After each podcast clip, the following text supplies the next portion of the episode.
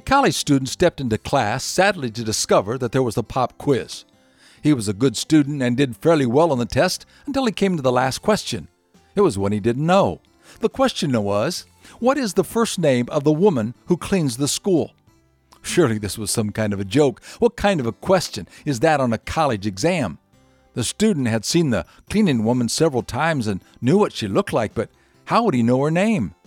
The student turned in his paper, leaving the last question blank. Another student asked if the prof was serious about actually using the last question to count toward the grade.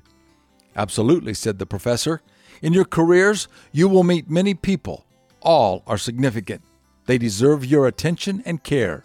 Even if all you do is smile, say hello, and call them by name. Taking time to notice people, regardless of their status in life, is an important part of being a person of character. In spite of the multitudes, Jesus took time for individuals who were hurting, diseased, abandoned, and ostracized. If we call ourselves a follower of Christ, we need to walk as he walked. This is Bill Hossler with today's key to confident living.